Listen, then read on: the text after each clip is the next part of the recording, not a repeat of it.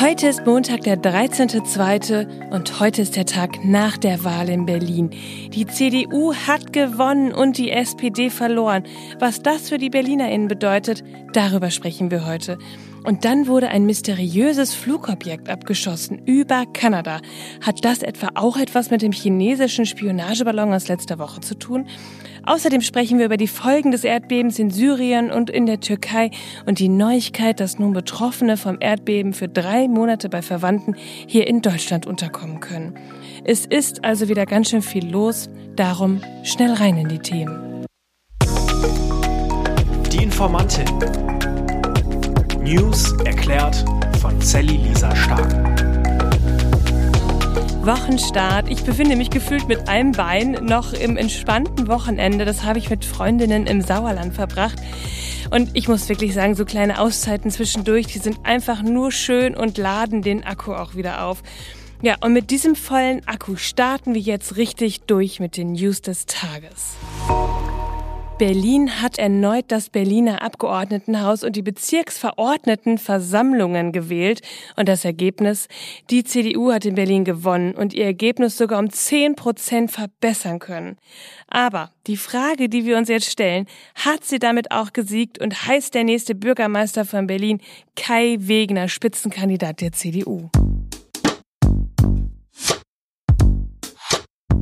Ja, das Ergebnis ist ganz schön spannend, sage ich euch. Es hinterlässt einfach echt einige offene Fragen, aber für die Klärung sind wir ja hier. Lasst uns ein paar davon mal genauer anschauen. Die Hochrechnung zum Redaktionsschluss unserer Folge gestern um 21 Uhr sah so aus. Die CDU führt mit 28 Prozent, darauf folgen mit 18,5 Prozent die Grünen und auch die SPD mit 18,5 Prozent. Die Linke liegt bei 12,3 Prozent, die AfD bei 9,1 und die FDP bei 4,7. Das würde für die FDP bedeuten, dass sie noch nicht mal einziehen könnten, weil sie die 5%-Hürde nicht schaffen würden. Alle Zahlen sind natürlich bislang unter Vorbehalt, denn das vorläufige Endergebnis steht noch nicht fest. Wir wollen dafür sorgen, dass diese Stadt zusammengeführt wird. Wir wollen die ganze Stadt in den Blick nehmen. Und unser Auftrag ist es jetzt, und den haben uns die Wählerinnen und Wähler gegeben, unser Auftrag ist es jetzt, eine stabile Regierung zu bilden. Das war Kai Wegner, der Spitzenkandidat der CDU, der sich gestern Abend echt ganz schön feiern lassen hat. Und die CDU in Berlin sagt jetzt, die alte Regierung bestehend aus SPD, Grün und Linken sei jetzt abgewählt. Und die regierende Bürgermeisterin der SPD, Franziska Giffey, sei abgewählt. Wir müssen ganz klar sehen, dieses Ergebnis ist eins, was zeigt, die Berlinerinnen und Berliner sind nicht zufrieden mit dem, wie es jetzt ist. Sie wünschen sich, dass Dinge anders werden. Und wir haben nur ein Jahr Zeit gehabt, um auch Weichen zu stellen, damit Dinge anders werden können. Und ein Jahr ist kurz, wenn man drei Krisen gleichzeitig bewältigt und eine Wahlwiederholung hat, die wir uns alle nicht gewünscht haben, mit der wir aber umgehen mussten. Ja, wenn ihr noch mal genaueres zur Wahlwiederholung erfahren wollt, dann hört gerne in die Folge von letztem Freitag rein. Franziska Giffey sagt also, die BerlinerInnen waren in einem Jahr mit ihr, also auch mit ihrer Koalition, offensichtlich nicht zufrieden. Im September 2021, da lag die SPD vorn und ja, nach gut einem Jahr jetzt fährt sie das historisch schlechteste Ergebnis in Berlin ein. Ich würde sagen, so sehen Verlierer aus. Nur woran lag das? An der Themenauswahl der Parteien? Nach Umfragen von Infratest DIMAP waren die Themen Sicherheit und Ordnung wohl wahlentscheidend. Und die CDU hat sich das Stimmungsbild der BerlinerInnen zu den Ausschreitungen in der Silvesternacht auch erfolgreich zunutze machen können. Das sieht man jetzt ja in den Ergebnissen. Die WählerInnen trauten anscheinend der CDU am ehesten zu, dieses, naja, Problem zu lösen.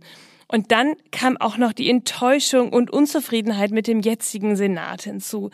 Das, was Franziska Giffey also in ihrem Wahlergebnis hineininterpretiert hat, das stellte Infratest DIMAT in einer Umfrage auch fest. 74 Prozent der Befragten waren mit dem rot-grün-roten Senat unzufrieden.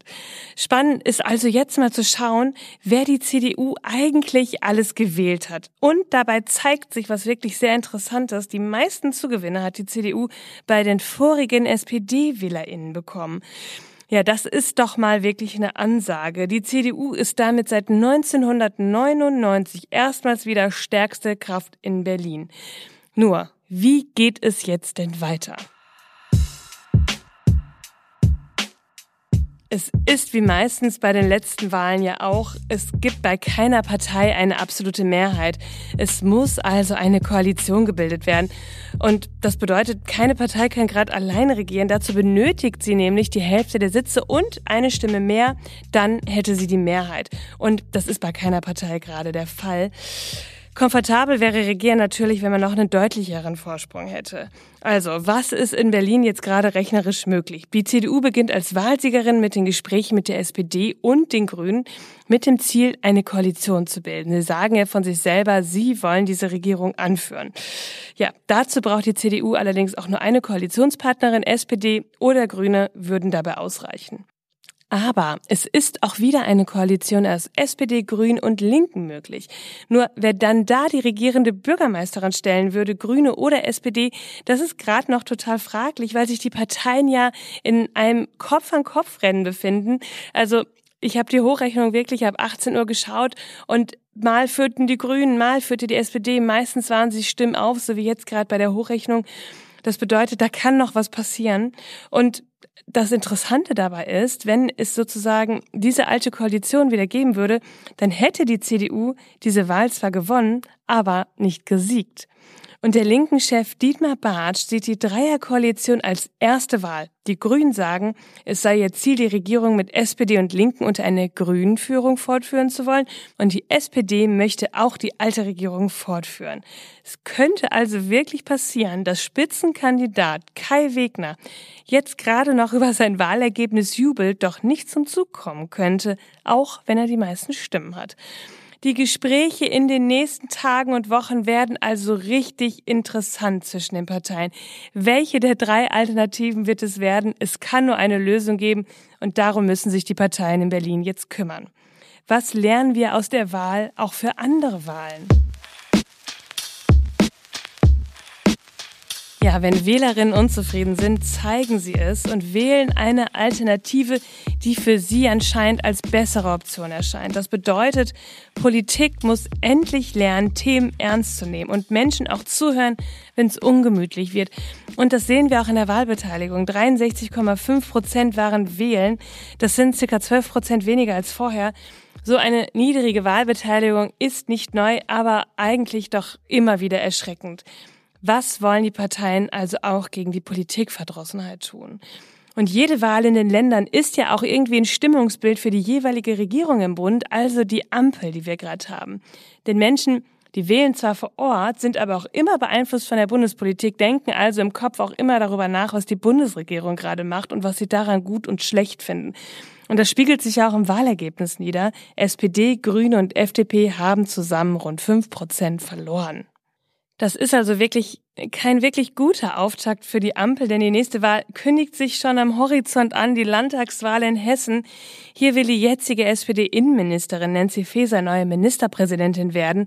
Und wenn das klappen soll, dann muss sich die SPD wohl noch etwas strecken, denn dort regiert die CDU seit 1999. Und ich glaube ja auch, dass Franziska Giffey das Ganze ganz genau auch beobachten wird. Denn was macht sie, wenn sie in Berlin nicht mehr regierende Bürgermeisterin sein darf? Vielleicht wird sie dann ja die neue Innenministerin, wenn Feser nach Hessen geht. Es ist schon wieder ein mysteriöses Flugobjekt abgeschossen worden, dieses Mal über Kanada.